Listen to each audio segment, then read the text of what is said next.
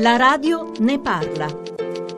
5.000 ettari di suolo consumati in sei mesi, l'equivalente di 200.000 villette e troppo cemento anche in aree a rischio sismico e idrogeologico. Ermete Realacci, Presidente della Commissione Ambiente e Territorio della Camera, come commenta la fotografia scattata dal rapporto ISPRA 2017, il primo da quando è stato istituito il Sistema Nazionale di Protezione Ambientale? Beh, innanzitutto come un buon passo in quella direzione, collegare le attività nazionali con le attività delle agenzie regionali, fornire dei dati che servono per orientare la politica. Sappiamo che il consumo di suolo è un problema, è un problema soprattutto nell'area a rischio, ma è un problema in generale. Anche se è diminuito il consumo di suolo, siamo passati da 7 metri quadri al secondo, secondo i dati ISPRA di qualche anno fa, a 3 metri quadri al secondo è ancora troppo.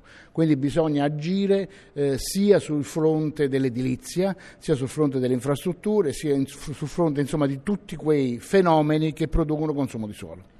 Il disegno di legge sul contenimento del consumo di suolo e sul riuso del suolo edificato è al Senato. Sarà sufficiente questo scorcio di legislatura per arrivare all'approvazione definitiva? Ma io mi auguro francamente di sì. Come sempre capita c'era chi lo voleva più drastico e chi lo ritiene troppo giacobino, troppo duro, ma in realtà è un orientamento forte, un orientamento che ha anche l'Europa. Anche l'Europa dice che entro il 2050 bisogna azzerare il consumo di suolo. In realtà nessun paese si è dato una normativa in questo questa direzione l'Italia sarebbe uno dei primi ed è molto importante comunque che questo disegno sia affiancato anche da politiche che contengono già concretamente il consumo di suolo. Per esempio l'orientamento del Ministro Del Rio di privilegiare le infrastrutture esistenti, si tratti di ferrovie o di rimessa in sicurezza di strade e autostrade, è importante per limitare il consumo di suolo e nell'edilizia è molto importante, molto importante scommettere su un'edilizia basata sulla qualità, risparmio energetico energetico, sicurezza antisismica, è già gran parte dell'edilizia.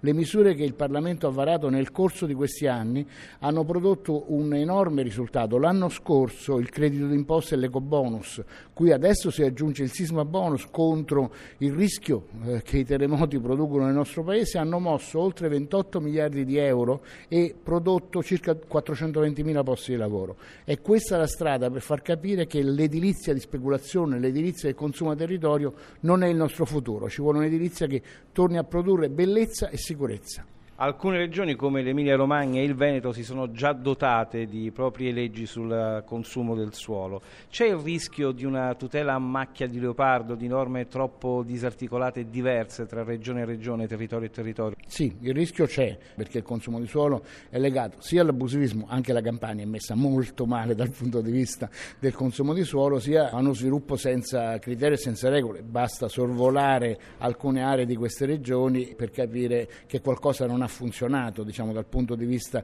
della pianificazione territoriale. Per questo io mi auguro veramente che questa legge che tenti a dare delle regole omogenee su tutta Italia, che ripeto nel maggio dell'anno scorso fu approvata alla Camera, possa vedere la luce prima della fine della legislatura. Sarebbe un passo importante, mentre si fanno avanzare politiche che concretamente cambiano verso alle infrastrutture e all'edilizia.